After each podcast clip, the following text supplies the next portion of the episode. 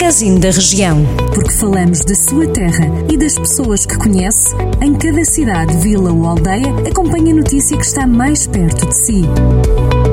Magazine da Região. Edição de Carlos Esteves. Está na hora, vamos percorrer alguns dos concelhos com cobertura noticiosa do Jornal do Centro. Começamos hoje por Tarouca.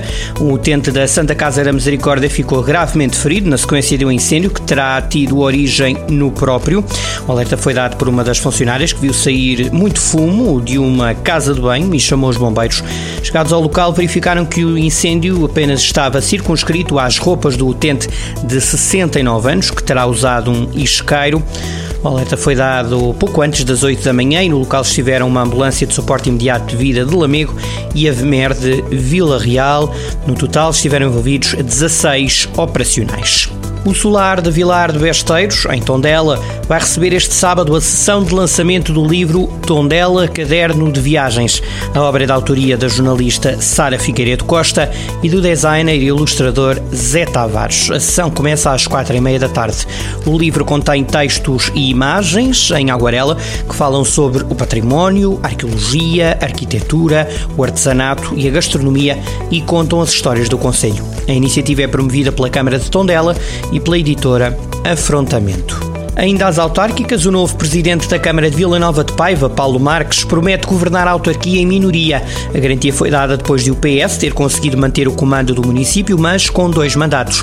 Os socialistas venceram as autárquicas, com 43,59%. O PST ficou em segundo lugar, garantiu 2 vereadores, com 34,16%. O Nós Cidadãos conseguiu 16,80% e conseguiu também um mandato. Em declarações à Rádio e ao Jornal do Centro, Paulo Marques, futuro presidente de Vila Nova de Paiva, garante que não vai fazer coligações e espera que haja um ambiente de colaboração no Executivo Municipal sem grandes contratempos. Paulo Marques acrescenta que não se trata de a oposição facilitar ou não o trabalho do Executivo. O novo autarca reafirma que o caminho se faz caminhando.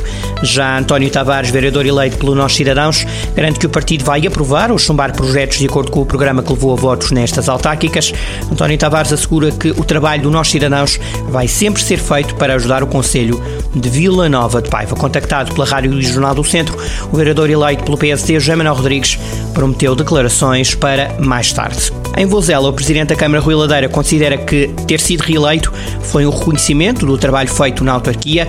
O autarca eleito pelo PSD vai continuar à frente do município por mais 4 anos, cumprindo o 3º mandato. Os sociais-democratas conseguiram 59,07% dos votos contra os 32,24% do PS. A candidatura do PS foi encabeçada por Catarina Menezes. Em declarações à Rádio e ao Jornal do Centro, Rui Ladeira diz que a reeleição representa um voto de confiança dos vozelenses. O autarca acrescenta que este reconhecimento galvaniza o PSD e o executivo de Rui Ladeira e reforça o projeto que tem levado ao longo destes anos e pondo em marcha a estratégia de resolver os problemas básicos do território, de inovação e de posicionar Vozela para os desafios do futuro. Foi esta a viagem para alguns dos concelhos da região. Já sabe, estamos sempre ligados em 98.9 FM e também em jornaldocentro.pt. Jornal do Centro, a rádio que liga a região.